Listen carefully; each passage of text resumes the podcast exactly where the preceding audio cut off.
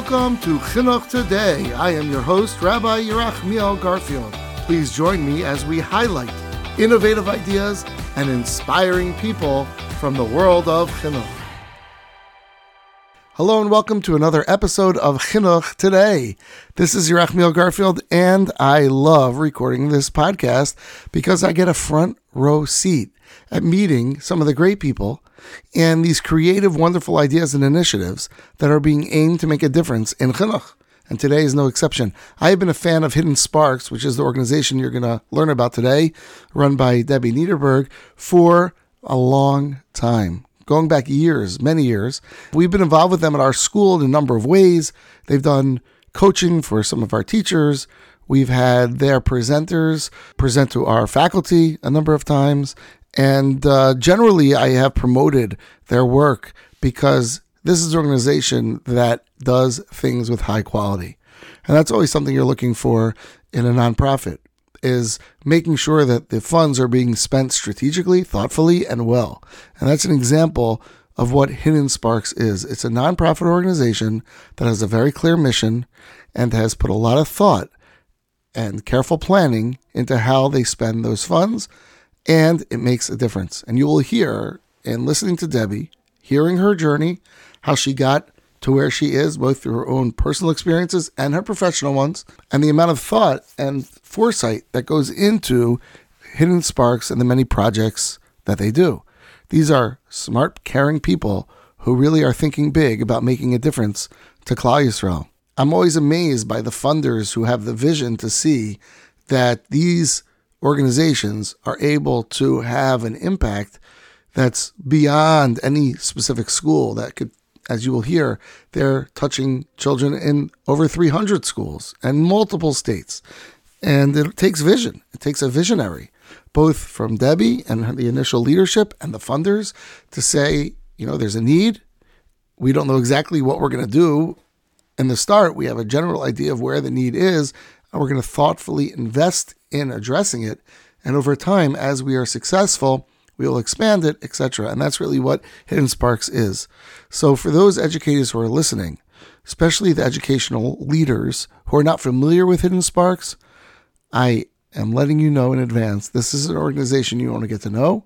This is an organization that is leading Jewish education and specifically around the special needs. This is also an organization that's bringing the best and the brightest of those who are involved in this discussion, who are outside of our community, and making those great ideas and thought leaders available to so many. And that's another important component of what I consider a great organization. It's an organization that helps the multitudes in our community access chachma, wisdom that they might not get to. Listen, we don't expect that every from educator is going to have an opportunity, the knowledge, the comfort to go out there and access that great wisdom. And that's okay, that's expected. But when there are individuals who are able to, when there are organizations that are able to do that, and specific people who are comfortable and able to interpret and take and apply the values that do fit with our needs, and in this case, the understanding of child development and the understanding of the educational needs of a child really are able to take from those wise educators who are outside of our community and put them in packaging and make them accessible to those inside our community. That is a very special task and something that Hidden Sparks is doing so wonderfully. You'll hear the names of some of the greats, some of the great thought leaders, and how Hidden Sparks is using those names, using their their wisdom, and putting them together in sort of a package that they can then provide to our schools. So I hope you enjoy learning about Hidden Sparks, hearing about Debbie and the work she's doing, and hopefully that'll be an inspiration to all of us to use Hidden Sparks and to look for opportunities to follow in their ways of accessing the wisdom and bringing it to those who need it. Hello and welcome to Mrs. Debbie Niderberg the co-founder and executive director of Hidden Sparks, which is an organization that does so much amazing work supporting teachers. Good morning, Debbie. Good morning, Rabbi Garfield. So happy to be here.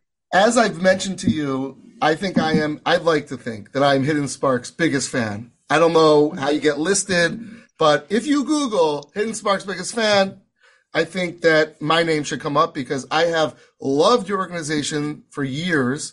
And I've really, as you know, been working on getting you to come on the podcast. And I'm so thrilled you're here because you have an awesome organization. Thank you so much. And we're, we're proud partners of YTE. We're Wonderful. happy to be working with you. So could you tell everyone in just a few sentences and then we'll get back and we'll dig in, but just so people have a general idea of how you would describe what Hidden Sparks is? So um, Hidden Sparks basically um, helps teachers look at students differently. Um, it tries to help teachers find the hidden sparks in every child. We we train and we coach teachers in their classrooms uh, through a strength-based approach to understand all kids differently, to come mm. up with strategies, and we work in many different schools across the U.S. Wow, I love it.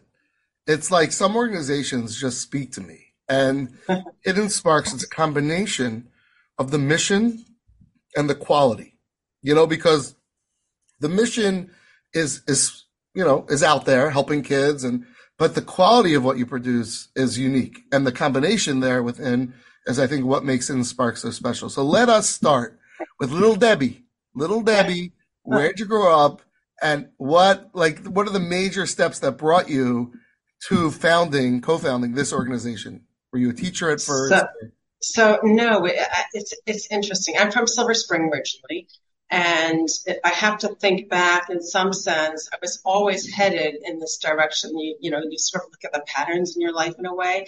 My father, is a Zichrono Livracha, even though he was a judge, but he was a nat- uh, really a natural educator. Hmm. And growing up, I, I always, um, I always taught in, uh, I worked in uh, youth groups and taught uh, Sunday school and, and tutored. Um, and that, that was always, I sort of always gravitated to, to, uh, to educational endeavors. Um, but my formal training is actually as a social worker. Hmm. And, um, I, uh, I worked in Israeli development towns and, and, uh, poor neighborhoods and college. Wow, yeah, yeah. Shkunat Tikva and other places. Wow. And, um, and from there, I really felt like I wanted to, that, that's where my, I went into uh, social work.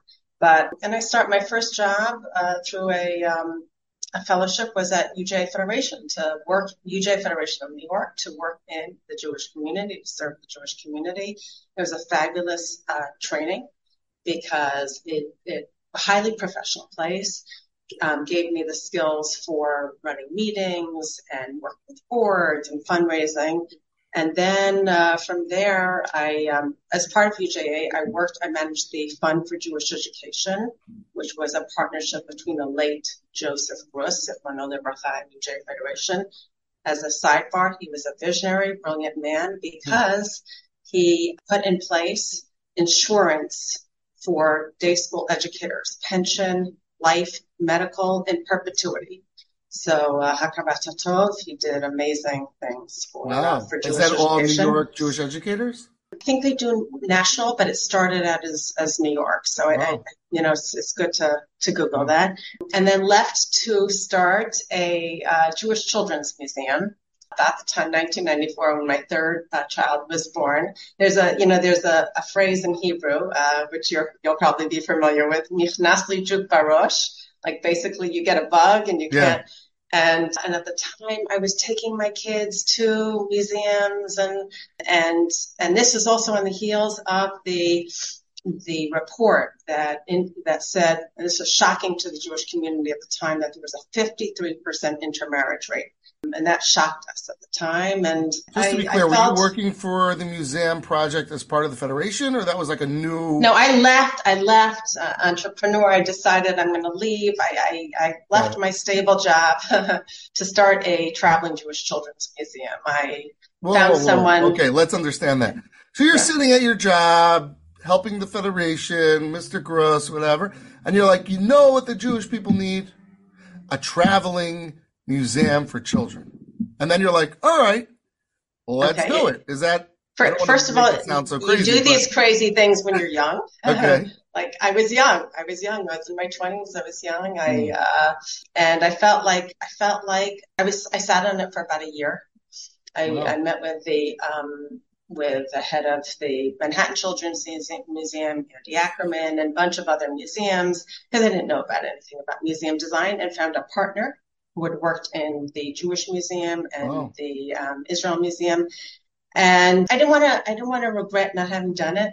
Felt like we needed non-threatening places for Jewish families who, who weren't observant, right, to explore their Jewish roots and and through a fun, engaging way.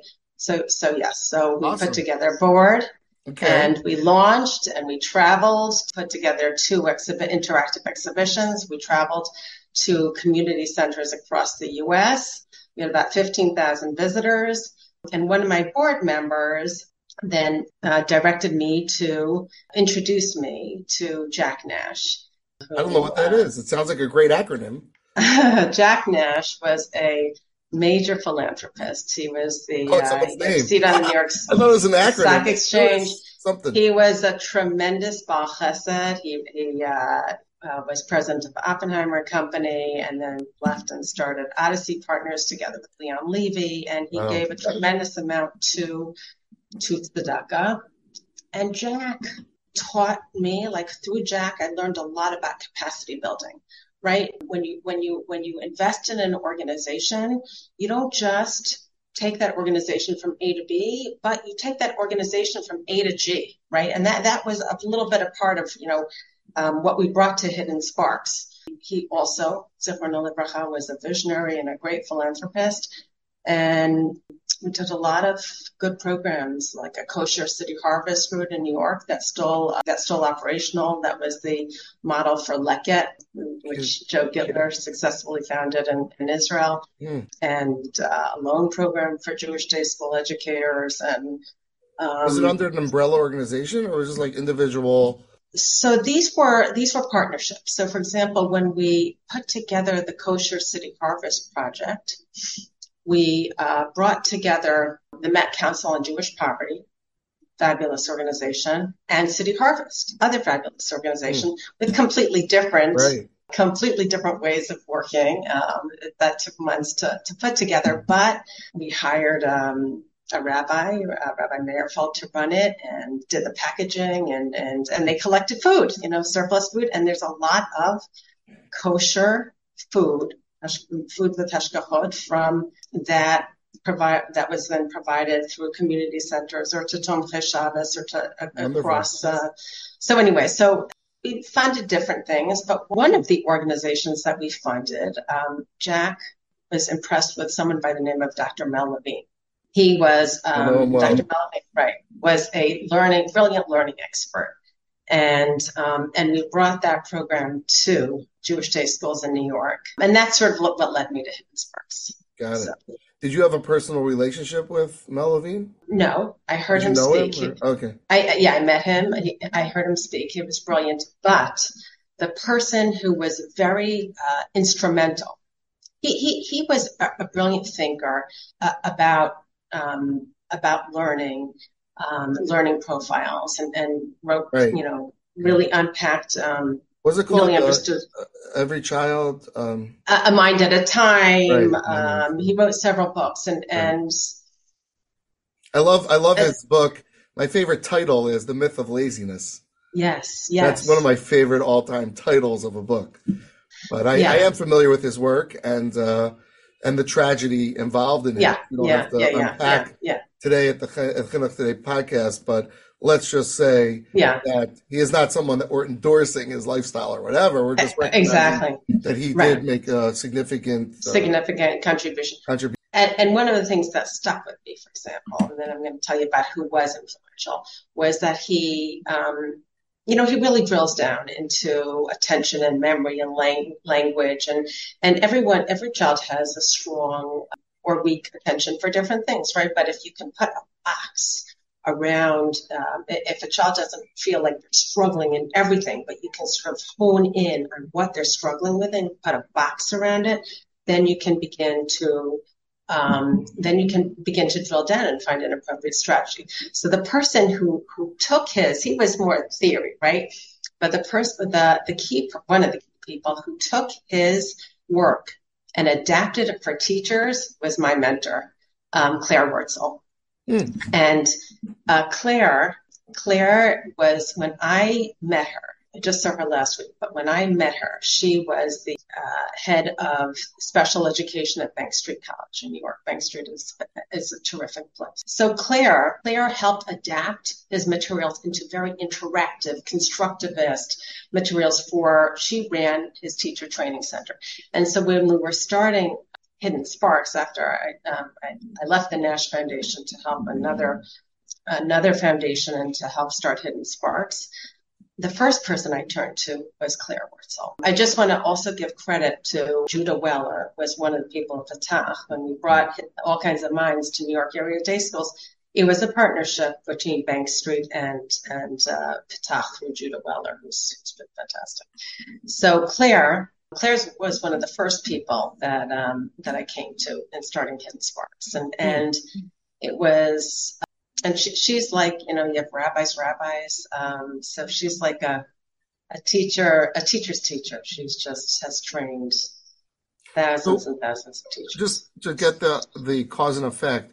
So you felt there was a need, or you were just inspired by this methodology, and you're like, we need to get this to the Jewish community. Like, what was the impetus for you even reaching out to Claire? Well, so we had we had worked, um, I guess, when when I uh, ran Jack's foundation, we had brought all kinds of minds to, to Jewish day schools. And then I was tapped by um, some donors who wanted to do something for struggling learners. Mm. And and what we did was we I, I, approached Claire. We had focus groups with principals all across uh, the New York area back in 2005 together, Claire Wurtzel and uh, Dr. Mona Novick. Those were sort of the, the, two partners that helped me start it to hear from them. Now, at the time, uh, thank God, it's come a long way. But I don't have to tell you, but, uh, but at the time, diverse learners was really not a term on the radar. Schools, schools felt like they were they were doing everything well. it just wasn't it just wasn't on the radar, and and so we uh, we had focus groups with school leaders and and um, and talked to them and presented different ideas. Amazing. And part part of the the goal was to to to go out to research best practices outside of the Jewish community, to go to some of those top uh, the centers of excellence in education and bring back those models into our Jewish day schools. I absolutely love this model. I've interviewed a lot of people and it frustrates me sometimes. And I, I love all these people. Don't they shouldn't feel judged. I understand it's challenging. Carriage goes in front of the horse in the sense of the funders want to fund. So we have to fund. So let's just fund. And then it's sort of like, okay, what are we going to fund? I don't know. I don't know let's fund this, let's fund that. Maybe, you know, let's try that. And it's such a waste of funds. And I love how you said to yourself, let's research with the best people and be thoughtful. And I'm sure you used the process for the research. It wasn't just like a conversation. It was probably, you know, you, a thoughtful research and, and, and research based research. And then devise a plan that really makes a difference, that really is in touch with the needs and not just throwing money at you know, random ideas. So I love the way you approached it. Was it one donor empowering you or? We started off with a, a very generous donor. Okay. Um, over time, we, we got other donors and right. we, we now But the focus get, was um, one donor that said, I'm willing to fund something. Mishugala Davar. Mishugala.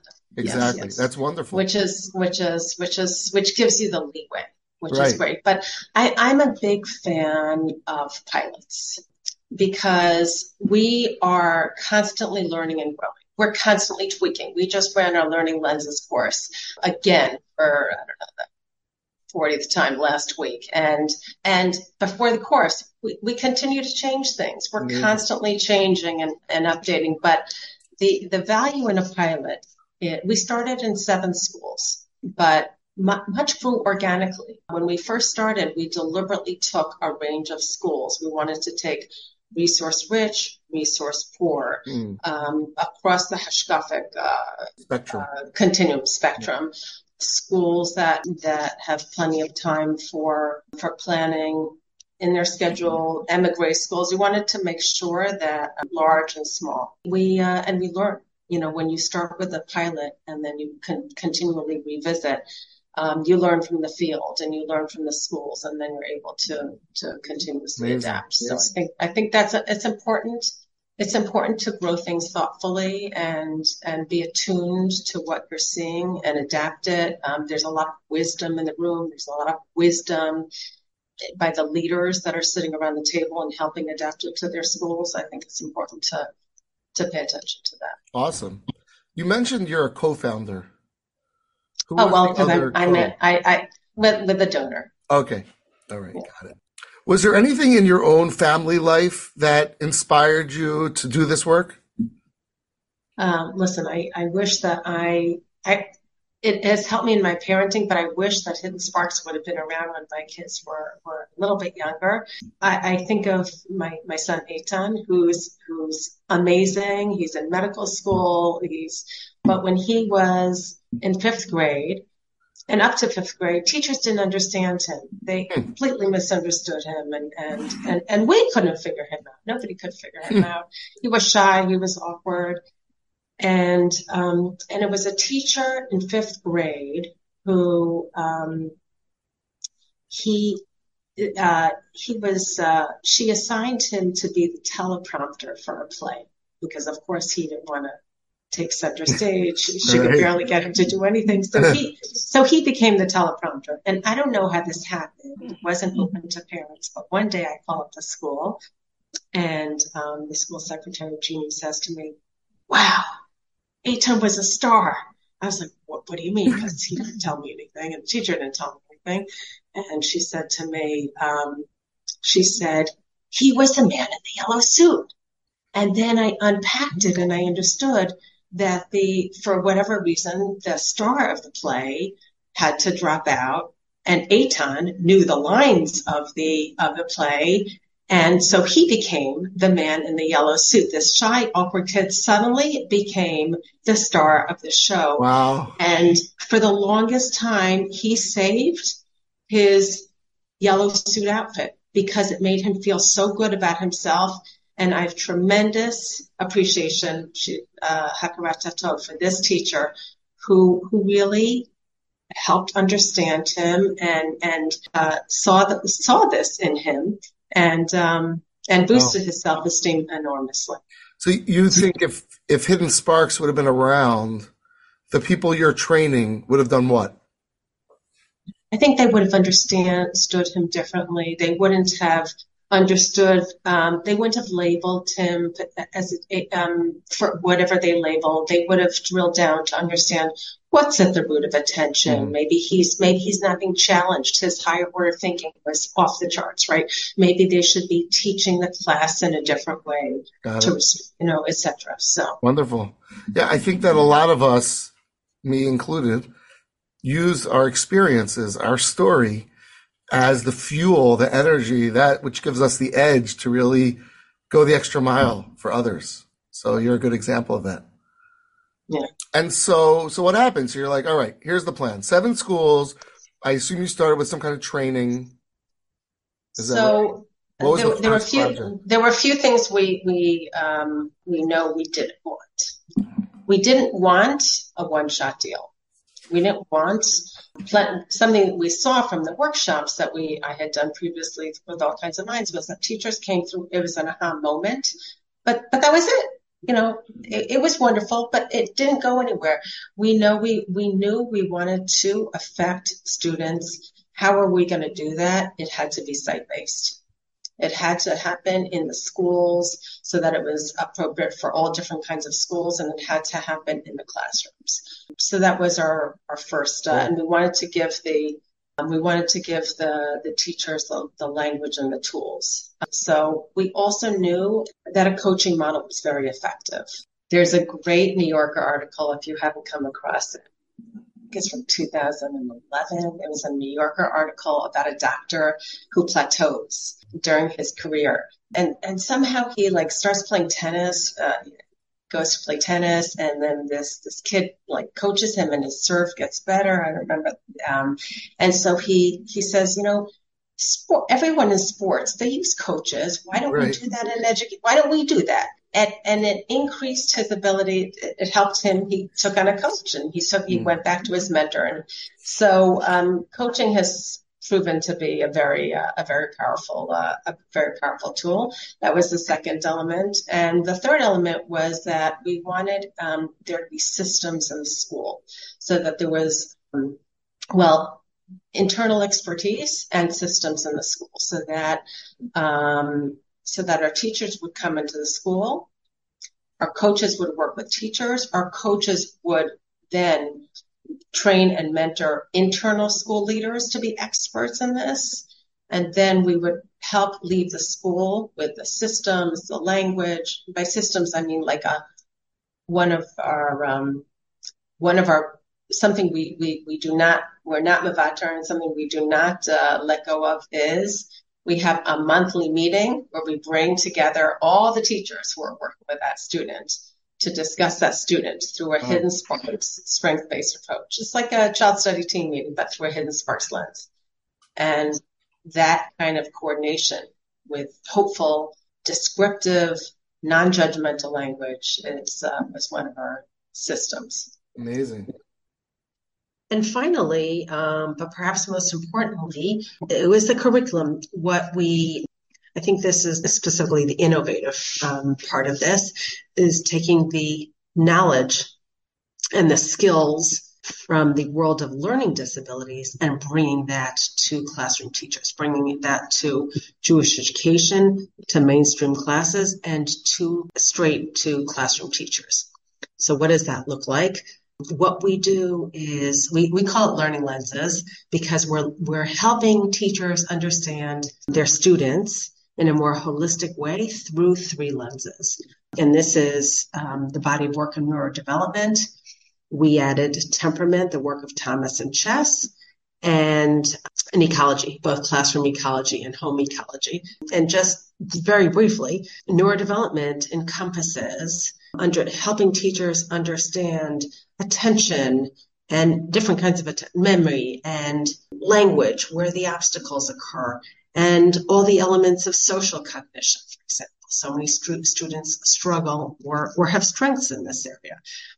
High, where higher order thinking comes in, both in terms of a student's strengths and struggles, as well as the demands of a lesson.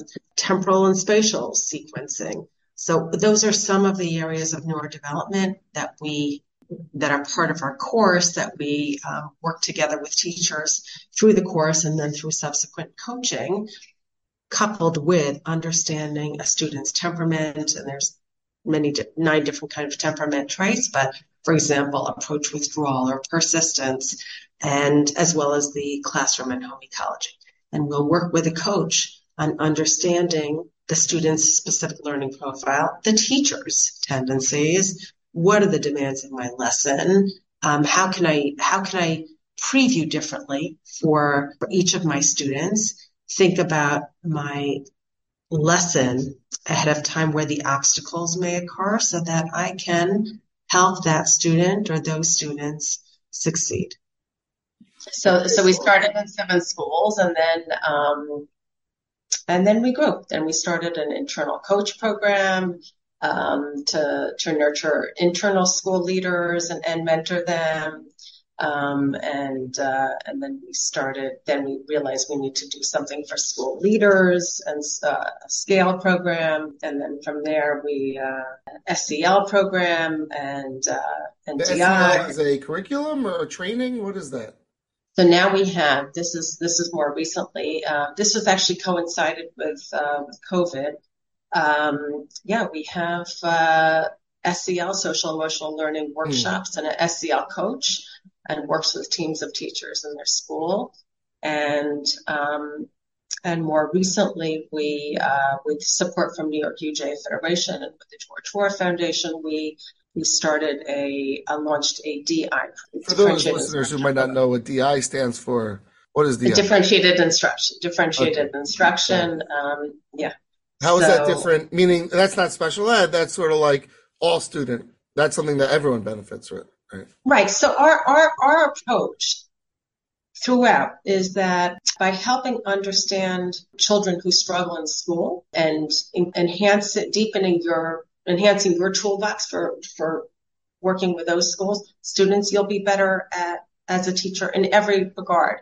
So it, it's really not about special education. It's about being attuned to the diverse learning needs within your classroom. DI is is um, yes. So we use the work of Carol Ann Tomlinson to look at content, process, and product, mm. and student um, readiness, um, learning profile, and work with teachers to plan multiple levels in their lesson, rotational model. Uh, uh, you know, it's a it's a yeah. How does your R and D work, your research and development? Like, how did you decide? To focus on that. Are you? It sounds like your background, although you've probably become quite educated, is not you know necessarily accessing the latest and greatest in the technology of education. So how do you guys decide like let's go steer the organization in this direction or that direction?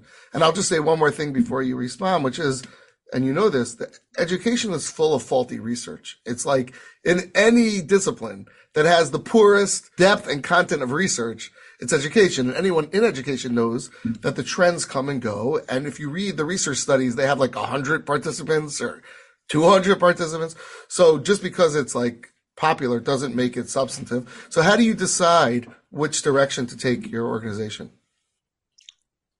So the truth is that we we do do evaluations. Um, we we have brought in um, evaluation firms throughout the years. What do you mean by that? We we do we do our own. We we bring in like an audit, like a self audit of. We bring in external efficacy. evaluators. We yeah, we bring in external evaluators. We also do our own evaluation, but we brought in external evaluators. Those external, that's interesting. So hold on for that. That's not yeah, a normative, yeah, yeah, not Jewish nonprofit uh, process. So let's let's sit on that for a second. So you hire a company who you say, I want you to analyze if we're being effective Right. So we did in the early years, we brought in um, Columbia's, uh, Columbia University Center of Educational Technology. We partnered in Israel with Aguda L'Kidum Chinuch and we brought in Sofnat. We used other evaluators over the years. Um, more recently, we someone from Brandeis to look at sort of a case study of a school that we worked with for five years and what the impact was. Wow. Uh, I think evaluation is very important, but, but in terms of our focus, actually, we've really stuck to, for the most part, we've, we've tried not to do mission creep, right? We've really stuck to what we know works. And it has really focused on understanding learners. You're, you're, a little bit familiar, right, with the curriculum of attention and memory and language and, and children with social cognition and higher order thing, meaning where the obstacles occur for a child, how the teacher can better understand their teaching and the learning style of the, the learning profile of the student, what they can do differently. It's all really emerged from a deeper understanding of the child in their classroom and how to talk to that child differently. The additional programs that we started, the differentiated instruction, all emerge from understanding the different learners in my class and how I'm teaching to those different learners. How do they learn? So therefore, how do I teach? Love so it. It's, it's, really all part of the same. And, and the uh, thought leader yeah. for you is is Claire Wurtzel in this. Is that where you get? It's a team. I, am very fortunate to work with you. You've met some of them to to to work with an extraordinary team. You do an extraordinary yes. team. I will tell. Yeah, you. yeah, yeah. Personal experience so on that. They're yeah, so that they're and they they are coaches. Are are we have a we have an educational advisory team, a leadership team, but our coaches are very much part of the curriculum development. We meet every month to continue learning together. And they've um, recently we started a peer coaching program, and they they developed the curriculum for the peer coaching Amazing. program. So. Yeah. Okay, I guess I'm reacting to. I read uh, Madeline Hunter. Are you familiar with that name? She was yeah, uh, yeah, yeah, yeah. Sure. of UCLA, effective elements of effective instruction. So in her introduction, which is masterful to her book, Mastery in Education or something, she writes that just like every other field, you know, you have to be up on the latest and you have to adapt to the times and respond to the latest research. And when I read that, I was like, yeah, yeah, education timeliness. And then I realized like she wrote that in 1968 and I was reading it in 2012. And I'm like, why am I learning her elements? And as I dug into it more personally, I found that those elements really are still found in the current research. They're just repackaged and, you know, sort of like updated in the language, but essentially most of her primary elements, you know, are as relevant today as they were. And I think that's what you're saying is essentially Mel Levine's work was so essential that the concept and the structure and the you know the basic elements of it are as relevant today as ever and right. the more we could dig in and unpack and connect and expand it you know that's where the right. right. success lies right. we also use the work of ross greene and stuart Ablon collaborative problem solving yeah. you know about about talking with a student about their learning and their struggles right the yeah. minute you sit down and you talk with a student and you see that student, then already the conversation changes. What was the name um, of the um, second person? I'm a big Ross Greene guy. Lagging skills. So Stuart Ablon, right, right. Stuart Ablon. and Stuart Ablon, yeah. We're partners and then they each went their own way. But oh, they're got both, it. Yeah, got yeah. It. But there's a lot of material on, if you Google, a lot of videos that teach you know, plan A, plan B, plan C. You could do that with individual students. You could do it with a whole class. And of course, there's been a tremendous research uh, in neuroscience that has uh, continued to inform our world. And so we um, definitely bring that into our courses. We have brought in the work on emotion and learning of uh, Mary Helen Immordino Yang. Fascinating work. Are you guys primarily in the New York region? Like, how would you break out your percentages of where you are most active? So we started in New York as we were developing the program, but we now have worked in 15 different states. Proud to say, with 382 uh, Jewish day schools and, and, yeshivas, and proud to work with you and so many other uh, so many other schools. I mean, I would distinguish between our um, programs like our webinar series, which you know, which we have, uh, you know, all over the U.S., and our more intensive coaching programs, which we have in 15 states. And in then 2014, we partnered with Aguda L'Kidum Chinuch in Israel, translated material into Hebrew. Our coaches, Hollis and others, came to Israel. We, we trained a, a team of coaches in Israel, um, also internal coaches, and then we worked in uh, 15 schools in Israel. Wow. So, um, so now, now when we have Israeli teachers in our uh, learning lenses course, we have the materials in Hebrew that we can share with them. Awesome.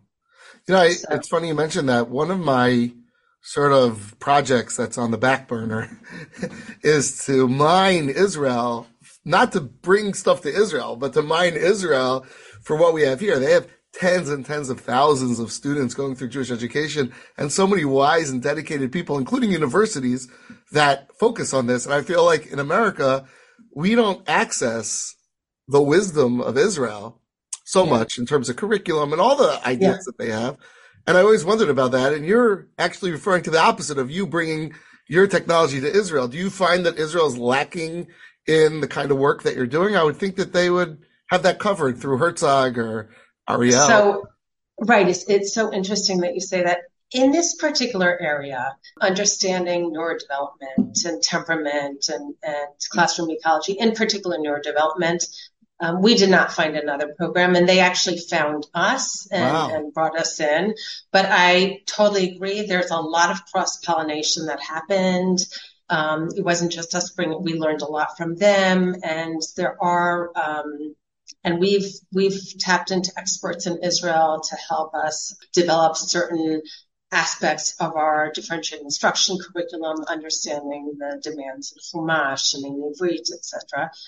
And it's interesting because we did partner with Herzog. Uh, this is uh, with, with Herzog College, and we I thought Tamar, Dr. Tamar yeah, Appel yeah. is Appel, yes. Yeah, I saw that. That's wonderful. So that that's beginning next month. There's uh, there's eight spots. Mo- most of the spots are filled. It was just uh, filled up very quickly. But that is um, differentiated instruction DI for the Kodesh teachers, that, and it's going to be a semester course. And um, yeah, it should be. Um, we're, we're big believer in partnerships. Big yeah. believer in partnerships. You know, so I'd like to see that. So where would you say in Israel the most, the work is going on that's most relevant to you? Is it Herzog or you mentioned another organization? Like where is the, where is the home in Israel for this kind of thinking? Or is there no one place? I, I don't have an answer for that. Okay. Just Um, curious I, for my I don't have an I don't have an answer for that. Our partner in Israel was Aguda L'Kidum Chinuch, which is the Society for the Advancement of Education in Israel. Um, Is that a private a- organization? That sounds like They're a- a, right. They're a network of Mhm. middle schools and high schools. Mhm. Um, How did you connect with them? Why them? I don't remember. They, I think I met someone and then invited him to our training program in New York. Got it. And he and, uh, and he was a board member. He came to the training program in New York. He had a son who struggled and said, I want this in all of the schools of the, you know, of the Ah. Aguda L'Kidum Chinuch. And that's in fact what happened. So, Got it. yeah. Wonderful.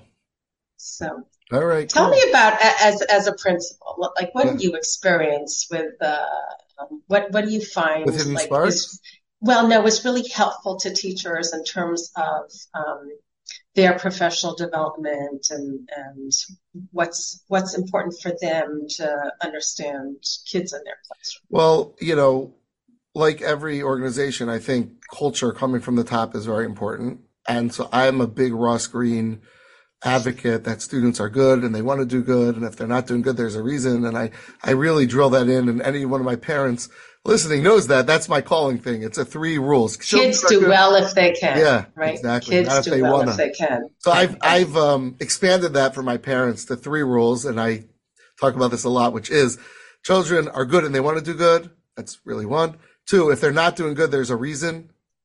And three, it's the job of the adults in the child's life to identify and address the reason. So that's my uh, that's my Ross Greene adaptation. But once that structure is set and that culture is set, the help comes with the training of the teachers and sensitizing them in a robust way, you know, not some superficial like talk, but to really understand what is an ADHD child dealing with? What does it mean to have dyslexia? What does it mean to have an auditory processing issue? And, you know, different teachers take to it differently, but I think um, having that training, that real training, which you guys provide, and then having the support staff and the administration, not necessarily at my level, but more, you know, in between the teachers and and me to really understand it deeply and be able to coach the teachers through it in a supportive way. Because I think sometimes teach- teachers, if we talk too much, like I do, about the students and they're so good and everything, they sometimes feel like not to blame, but that the onus is on them to make it work because children are good and they want to do good. And If that's good, there's a reason. Well, who does that leave in the room if not the child? So I think we really need to find that really supportive language and collaborative language, which you guys do so well, and work with them. And that's, we've used your coaching services quite a lot here at our school. Um, you know, finding has to be the right match, but we've found that teachers really do well with a coach who understands all this and gives them the time. Because I'll tell you another thing that we believe in at YTE. It's not only the children who are good and want to do good, but even the adults are good and want to do good. And that includes the teachers and the parents. So, you know, even the, I try to tell people, even the head of school, but that's already, you know, everyone knows he's an idiot. But, you know, at least the, the teachers really want to do well. And if they're, No, you're absolutely right. I, I have to say, you're minimizing the role of the head of school, but our most successful experiences have been with a head of school who was behind this front and center. There's a qualitative difference in the way the sustainability program when school leaders like yourself have Mm. gone for the training, have led the way, have brought the teachers with them, continue to schedule that time in the school day for coaching, for debriefs, that sends a really powerful message that this is important. This is important to the school culture. This is important. And that, that's, um, you know, I, I find that that is oftentimes the difference between a program really, really taking root in the school and becoming part of the fabric, part of the language, part of the, um, you know, the the discussions, reframing the discussions in the, in the um, in the teachers' room, in etc. So um, One other comment on this, not that you're interviewing me, but just a very important piece uh, for our listeners to think about and you is I think that a lot of our schools our our resources are just spent and resources do not only mean you know the money but time focus like thinking about maslow's hierarchy and the ability to get to this stuff. And you could really only invite hidden sparks and that message if all your classrooms are full of teachers who are somewhat competent, if you have the right coverages, if you don't have X number of subs out that day, you know, and the reality is that many of our schools, especially those that are less funded and the more yeshivish schools or whatever, just don't have the infrastructure to cover the basics sufficiently to give the leadership and the teachers the frame of mind and the, the, the time and the nachas ruach to engage in this, which is, which is very much the methodology itself that says that when children have their needs met, they're able to learn. I mean, it's very true for all of us. So I think that the broader challenge that really Hidden Sparks, I don't think can address directly, maybe the next organization you open will, is to make sure that the schools even have those foundational elements to be able to access Hidden Sparks. And I, you know, I imagine that many schools just can't, they're not there. They just, they can't find the space. Yeah, you you are raising some very um, important points. And I think time is is one of our biggest challenges in, in day schools and in yeshivas. We don't have enough time to plan thoughtfully enough. We don't have, in speaking of our own program, yes, it's challenging to find the time to, to, to do the debriefings, to, to do the coaching, to do the debriefings. But it's it's a it's a challenge that is endemic to our to our system um, and to the to the dual curriculum that we have. That being said, what we have found across the board in resource rich and resource poor, and most of our yeshivas and day schools don't have the luxury of having a lot of planning time what we have found is that when there's a will, there's a way that school leaders have found a way to bring it into their schools. Sometimes and oftentimes it means thinking about the low hanging fruit, thinking about those teachers who are ready and who are um, are hungry for coaching in their classroom, and then they'll receive the coaching, and then colleagues will see them or, or, or, overhear conversations and will wonder, hey, I wonder what you're doing. That sounds interesting. I'd like to be a part of it. And that's that's often how how it spreads. It's it's almost impossible for a school to have um, you know the stars aligned 100%, but um, but but they can always creatively find a place to begin. It's like um, uh, I was thinking about it um, the other day, like you have a child who is not it's very hard for them to clean their whole room. You know, who hasn't had this kind of child? Um, more than one. But, you know, one idea is to, okay, you can't clean your whole room. So start with cleaning a corner of your room. You know, start, start with something and, um, and then it will, uh, it will take just getting back to your earlier point that kids do well if they can, absolutely. Teachers do well if they can. And so many of our teachers are, are in this because this is, you know, this was their life calling. This is what they want to do. And when they are empowered, when they are given the skills to understand students differently, we have found um, that the moment they um, they understand a student with more it leads to more compassion and then they they relate to the student differently, and then the student relates differently. It, it just changes the dynamic in the classroom. That that already shifts the the conversation 100%. in the classroom. And, and, you know, there was a there was a CASJE report. Um, uh, they did research that 49% recently they came out with this uh, within the last few years. 49% of Jewish educators leave their positions within the first five years. Wow. And, and then the connection was, well, if we provide more support for them, we know that all teachers need support right, and, right. and, training. Uh, then, uh, then we'll we'll boost the numbers of teachers who stay in Jewish education. 100%. Tell me, what was one of your biggest failure? What did you try and just did not work? Uh, okay. um, I'll tell you what was what was hard when we brought Hidden Sparks to Israel. that was very challenging.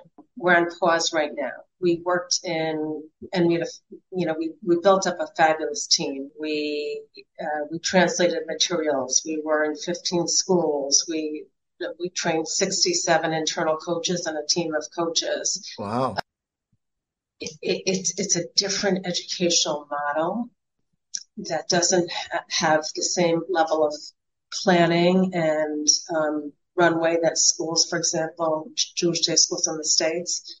And that was hard to, that, that's a hard nut to crack to, um, right now pause. We may go back to it. We'll likely go back to it, but, um, that was that was a hard one too. Uh, that's really we, interesting. we worked at it for a few years. Uh, yeah, that's really interesting. So, so you're saying the culture of how these schools operate just wasn't in rhythm with what you were offering essentially. Like it just didn't. For, first of all, yeah, yeah um, a few things. They don't have the budget for professional development in the same way that um, Jewish day schools have, and they do have some budget. Interesting. Get some support.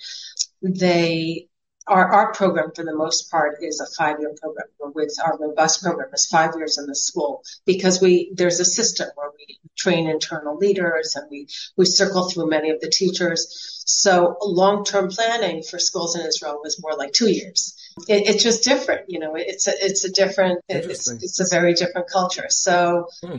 how about in terms of their understanding of kids and learning? Was that a thing too, like to get them to see the children the way you do, or are they on board with that? They love the program.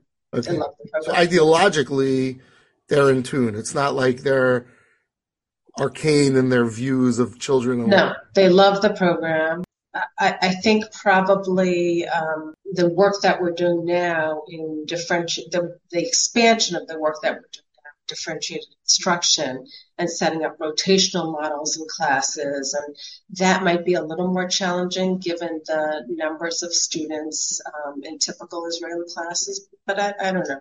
Interesting. Um, okay. Yeah. You really need. I'm sure you've thought of this, but like a partner in Israel who gets it big time you know, gets you and gets it. And then.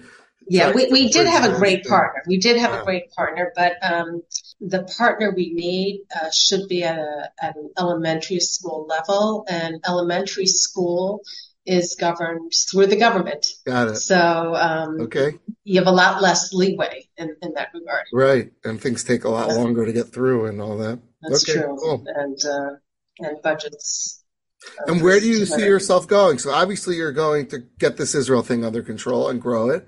At, at some point. At, at some, some point. point. Yeah. But other than that, like in 10 years, what would you love to see for Hidden Sparks? That's a great question. Our immediate. I'm sure steps. you've thought of it. You had your long-term vision plan. You could probably pull it off your shelf, your booklet, binder with all the plans. Alibi. Oh, I know you. Come alibi. On. Um, I, our immediate plan is to our, our most immediate plan actually is to begin working on a curriculum for high schools because mm. our focus at this point has really been K through 8. Beautiful. So, um, and we have uh, we've been told by high schools that you know we'd like we, we need we need some help in this area. We'd like so that is that is our immediate uh, our immediate plan. That's um, awesome. I just want to tell you, I wrote an article about that. I could send you. It's called the please. Glass Half Full in which I make the argument that in our yeshiva system, the elementary schools have excelled in three areas over the last 15 years in the most yeshivish places. And those are professional development. We're all training our rebbeim, even everywhere. And special ed, we have right. all sorts of resource rooms and pullouts and pull-ins. You go to elementary schools, even in Lakewood, it's like overwhelming. And the third is mental health. There's mashgichim. There's all sorts of not just people who like to talk to kids, but actually trained um, mental health professionals in elementary schools. And my argument is it's time to bring them to high schools. And um, I worked really hard on that article, and nothing happened. Oh, who knows? Yeah, I think I think you make a really um, interesting point. Um, these are remarkable changes that we've seen um, in yeshivas in the last um, decade, and it is time that we um, brought them brought these kinds of changes um, consistently did it in a consistently good way to uh, to a high school level. There's so uh, the stakes are so high at a high school level, and and time is running out. We need to we need to get that high level professional development to all of our teachers and rabbeim and morot um, to make sure that we don't miss opportunities to help every child succeed. And the mashgichim is a very good point. There there needs to be so many people that have that ability to connect to to to kids and to um, identify areas of trouble to be able to help them out in a professional kind of way. I, I really hope that that it uh, that your article really reaches falls upon uh, uh, the right ears. Okay, another what's your area, next? Let's but let's talk. So another so another area is we do we do a little work. We opened up a parent education center in Queens, uh, oh, really? actually through through government funding. So we we. Uh, what does that um, mean? I don't even know what that is. That's a building called. So, so it's, it's it's it's actually it's virtual because it opened okay. um, um, with a fabulous person, um, um, Ethel Solomon, who's running it. She was a former um, associate principal. Actually, we trained her through, she was an internal coach through Hidden Sparks, and we stayed in mm-hmm. touch. And she was associate principal at Yeshiva Katana, among other places in uh, mm-hmm. New York. And she um, helped us launch this parent education center, working with parents of title eligible students. Um, and she does counseling. It's completely free for the parents. Wow. Um, she sees, um, uh, she works with about 50 to 60 parents a month and helping them with their with their students. But something we've always thought of um, when the time is right is like taking some of the work that we've done with teachers. I mean, we do hidden sparks of that wells, but that's not really our, core program. And and providing some sort of course for parents um, I, I, would have loved that when, when my kids were younger. And then, and then just a bigger vision is, um, wouldn't it be wonderful maybe if a few organizations got together and there was sort of a foundational course that all, every, everyone working with students, um, with kids, whether it's Jewish day school, supplementary schools, camps, like anyone working with students had this background. They came with the background for understanding children and understanding. Wow, what a crazy idea! Let's stay calm. Like, yeah. Training people who work with kids to understand children. Like across the board, like you're going into a Jewish venue, a rite right. of passage, you know you're getting someone who is going to have been trained. So Wonderful. whether it's camps, whether it's schools. Uh, I have a dear friend here in Houston, Rabbi Dubin, who was in Kashrus, and he developed that simply for Mashgiach. Before you go to work, you have to go through this online sort of module training, and it's become a national thing, and every organization sort of adapts it, but he has the core. It's, it's a great model, and I just think like that's a nice idea where you have the key modules that you need, and then you could adapt, take one away, add one, depending on the culture. But like, and you have to answer questions, and it's interactive, and it's really great. That's a great idea. That's yeah. a great idea. Okay, we'll work on that. So, wonderful, wonderful. One more question about funding. So, are you the chief fundraiser, or do you have a team? Because I'm sure the yeah, yeah, yeah, is. Yeah, yeah, yeah, yeah, yeah. And do you find so, that the funders are like a few big funders, or you're? I haven't seen like a campaign. I don't think for Hidden Sparks or Little Money. You know, how does the how's the funding basically work? So we, we get from a, we, you know, we still have some major donors and then also we do have smaller donors and we, uh, and in some cases we've, um, we've got, we've been fortunate to get, to get grants. I mentioned, uh, a few years ago we got a covenant grant uh, to help us to expand to, uh, Baltimore and, uh, Chicago and mentioned UJA Federation of New York to help us and War Foundation to help us. So, you know, we, we, we also rely on uh, foundations. And, um, and one thing I'm not so clear on in terms of Orthodox versus uh, other denominations, are you primarily focused on Orthodox? I think you guys are pretty much across the board. Across the board. Would you say percentage wise, it's just all over, or primarily uh, Orthodox, or we're we're all over. We're really? all over. Um, you know, our our our curriculum is really about learning and behavior. We try to match the coach up with the with the school. So, you know, if they if if if the school prefers when we can do this, right? If, if the school prefers a certain background, then we'll try to find that. You've done a great job with us, by the way. We're a yeshiva oriented school, and you've always been very appropriate, responsive, and aware of our needs. Thank you. And it's been Thank awesome. you. So, Thank you. So, okay, so you're um, across yeah. the board. Yeah, we're And- across. And by the way, I'm, I'm proud of that. In our in our courses, we we you can see the the spectrum of of the Jewish community. Wonderful. So, uh, Well, you're providing, you know, high quality and meaningful content. And I think all of us in education, no matter who you are and where you're from, are hungry for that. So people will come, you know. what we do in you know we, have done work in limudei Kodesh in, in, in Judaic studies, and um, and we try to we try to choose examples that are going to you know be uh, shaveh l'chol. Yeah. yes yes yes. So, Okay. Is there uh, anything take, take some thoughts. Yeah, I can only imagine. Um, is there anything else you want to mention uh, as we wrap up about the program or about its development or anything else that we didn't cover? To make sure we get there. No, we, we are happy to, um, a fabulous director of school services, Sarah Diamond, and she, Yes. um, Shout out to Sarah Diamond. She's my primary contact, and Yeah. what a pleasure to work with. So yeah. you got So if there are schools that want to, that want to bring us in, we'll work with them. We're also, we're big believers in partnering. So, um, and this was our model for Baltimore. This was our model for Chicago.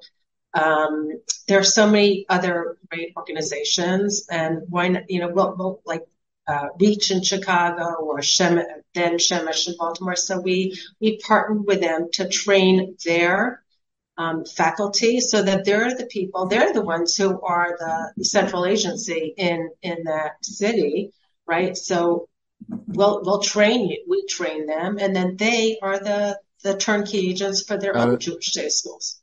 And how do people get in touch with you or with the organization if they are interested? What's the hiddensparks.org okay? or send us an email and, uh, and we're, uh, we're happy to, very privileged to be in this space. It is, uh, it is really a gift to, to be working. I have to say it is a gift to be working with Jewish day schools. There's a real, um, you know, I think the people that I've come across, school leaders, yes, it's, yes, there's a lot of pressure, but, um, we have found that, uh, they've been terrific partners in doing this work together. Wonderful. Well, thank you. As I mentioned in the beginning, I am number one fan, and I still am after you know hearing this interview even more so. And Hashem should give you all the wisdom and strength that you need to keep doing this work because you need both of that and the funding. Amen. And uh, Amen. I'm looking forward And to keep- continue to work together. And keep bringing, uh, keep uh, doing the good work that you're doing on, on Thank you this so much. podcast and, your, and in your school. Thank you. Okay. Well, as promised, you got to hear about an amazing organization that is extremely thoughtful in the work they do. And you could tell why I'm so excited about them because every program that they run is based on solid research and they've really thought about how they're going to give it over. And with that combination of the quality of content and the quality in which they give over that content, it's a great organization to work with.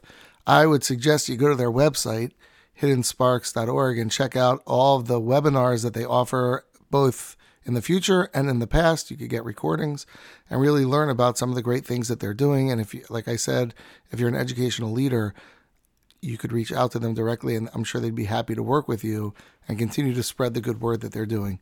Thank you, everyone, for listening. Thank you for those who send me such great and positive feedback.